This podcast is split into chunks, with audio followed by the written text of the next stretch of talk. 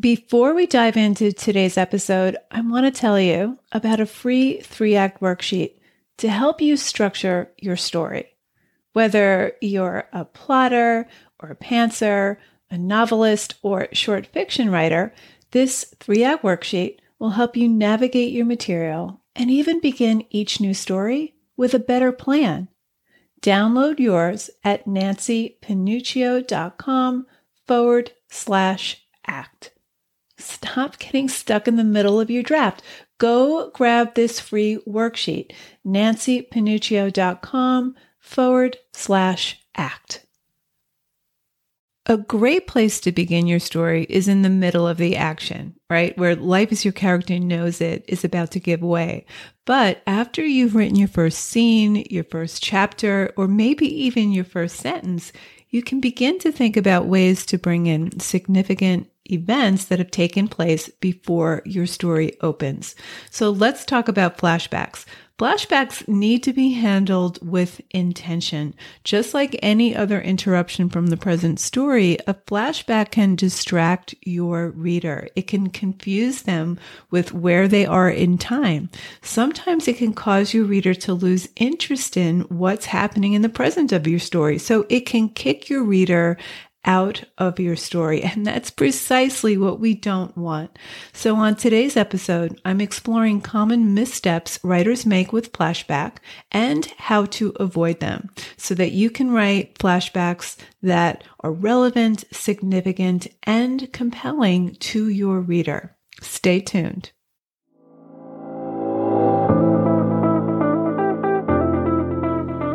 Writer Unleashed is for you a writer who has a story you want to bring onto the page and into the hearts and minds of readers. I'm Nancy Panuccio, writer, editor, and writing coach. And each week, we'll explore techniques, mindsets, and inspiration for writing stories readers can't put down. Thanks for spending some time with me today. Now let's begin.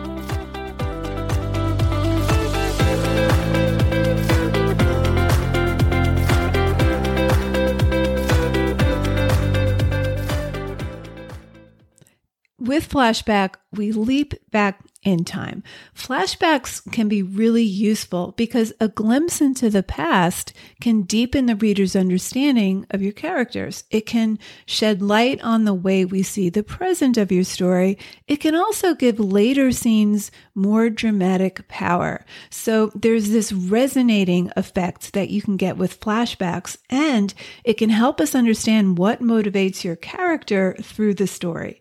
For example, your story might move back to your character's childhood in another place so that we can understand, feel, and intuit the current conflict. Flashback is a reflective structure. It's one way of showing rather than telling, and it gives your story a memory. You can give a clear picture of the past by dramatizing a conversation or a crucial memory. You can jump back to an incident that happened years before and linger there for a paragraph or several pages or even a chapter before bringing us back to the present. For example, in Alice Munro's story, Friend of My Youth, a flashback immediately follows the opening sequence.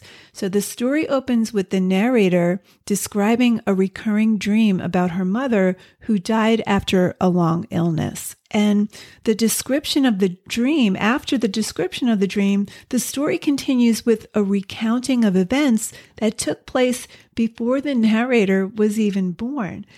Much of Friend of My Youth takes place in the deep past. In fact, there are layers of past in this story. We're told the stories of two sisters, for example, with whom the mother boarded while she was teaching at the Grieve School, and we learn how the story of these sisters affects the way the narrator remembers her mother now in the present of the story. Know, Alice Munro is the master of time loops. She's known for writing these complex time sequences. Her stories are so intricate in the way she moves forward and backward in time that they've been described as compressed novels. Now, you don't have to manipulate your story's time the way Alice Munro does, but it is worth reading some of her stories to see how seamlessly she moves between present and past. Okay, so here are some common missteps writers make with flashback. Misstep number one overusing flashbacks.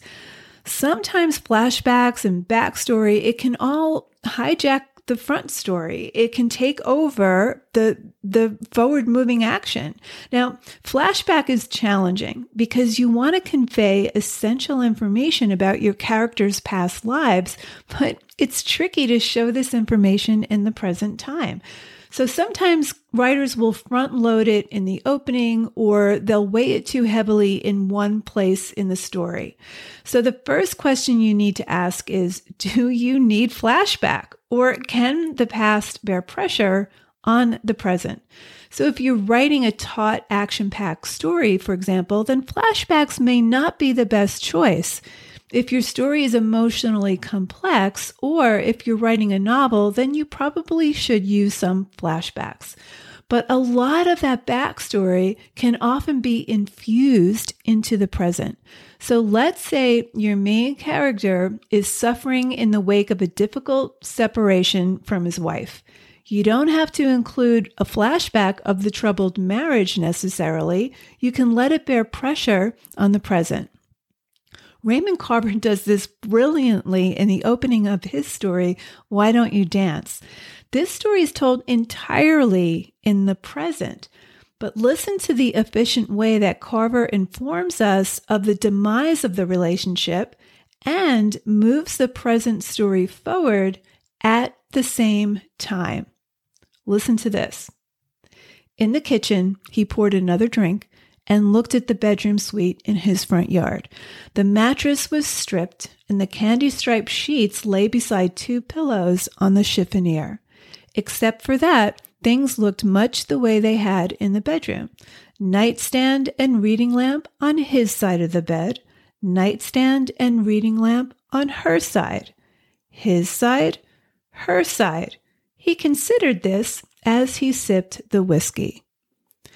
So, to avoid overusing flashbacks, ask how much of the past you can infuse into the present moment. What can you suggest so that the reader fills in what's not said? That is the joy of reading, my friend, filling in, collaborating with what's on the page. The second question to ask is Is this flashback significant? It should link in a significant way to your character's core desire and the present situation he or she is in.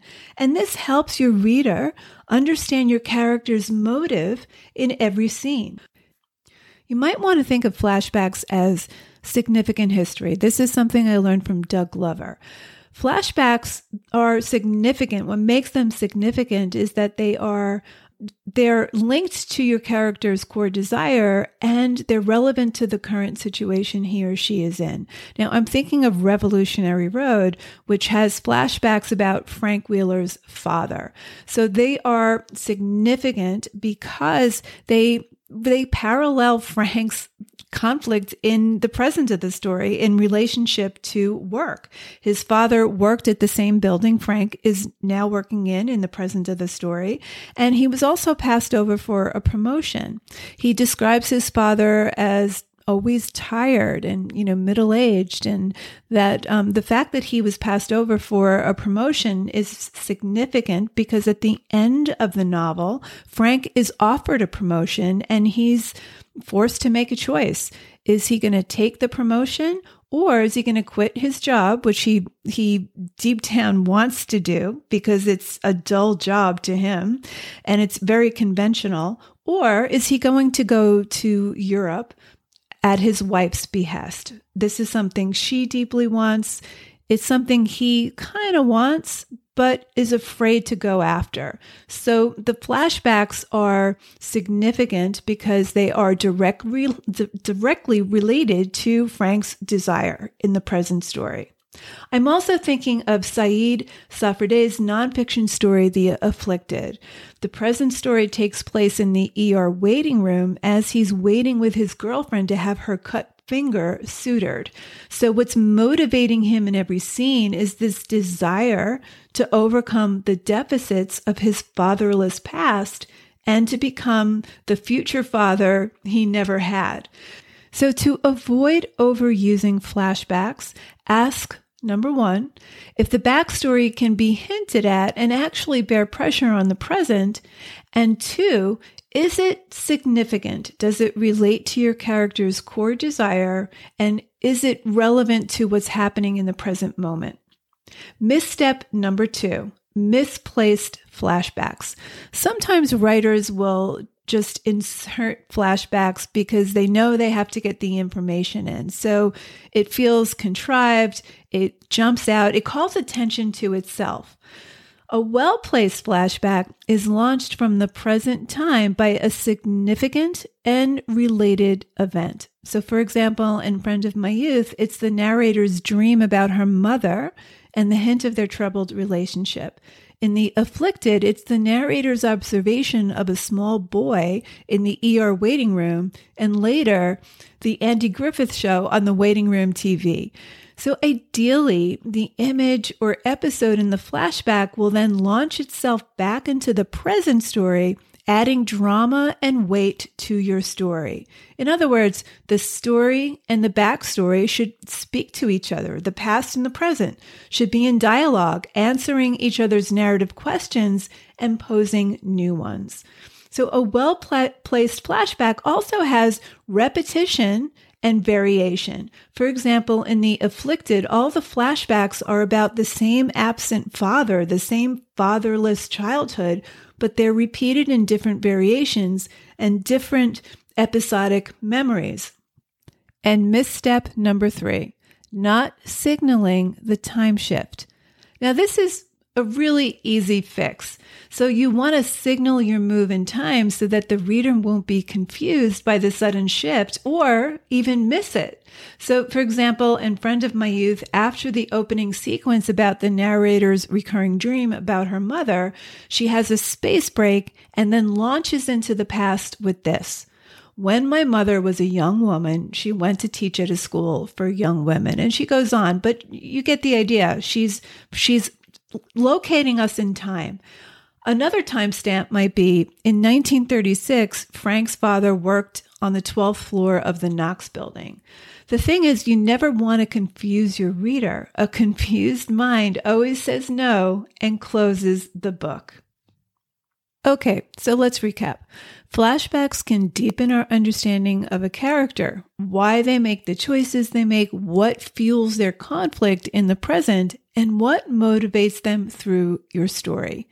To write flashbacks that flow seamlessly into the fabric of your story, pay attention to these three things. Number one, significance. Make sure each flashback episode relates to your character's core desire. If it doesn't, see how you might rewrite those flashbacks so that they're slanted more in relationship to what your character ultimately wants to achieve by your story's end. Number two, placement. Ideally, your flashback is launched from the present time by a significant and related event. Then it's launched back into the present. So you want to have the present and past talk to one another. Observe your own tendencies to move between present time and memory. Also, think about repetition and variation. Flashback can be brief, but it should be repeated in different variations, meaning different episodes that explore the same central conflict. Look at how your favorite books handle flashback. Isolate those flashbacks, read them, and look for the common themes they explore. They should have some common threads. And number three, signal the shift in time. When I was three, etc. In 1965, we lived in a three story apartment building built by my grandfather, or when my mother was a young woman, etc. So always situate us in time. Thank you so much for listening to today's episode of Writer Unleashed. If this episode resonated with you, please go leave a review on Apple Podcasts or wherever you listen to podcasts. Reviews are key to keeping Writer Unleashed on the top of the charts where other writers can find us. I'll see you next week with a brand new episode. In the meantime, join us on our private Facebook group, Writer Unleashed Community. It's totally free to join. And if you want more free resources plus writing tips I only share an email, sign up over at nancypanuccio.com. I'll see you next week, same time, same place. Till then, keep writing, and I'll talk to you soon.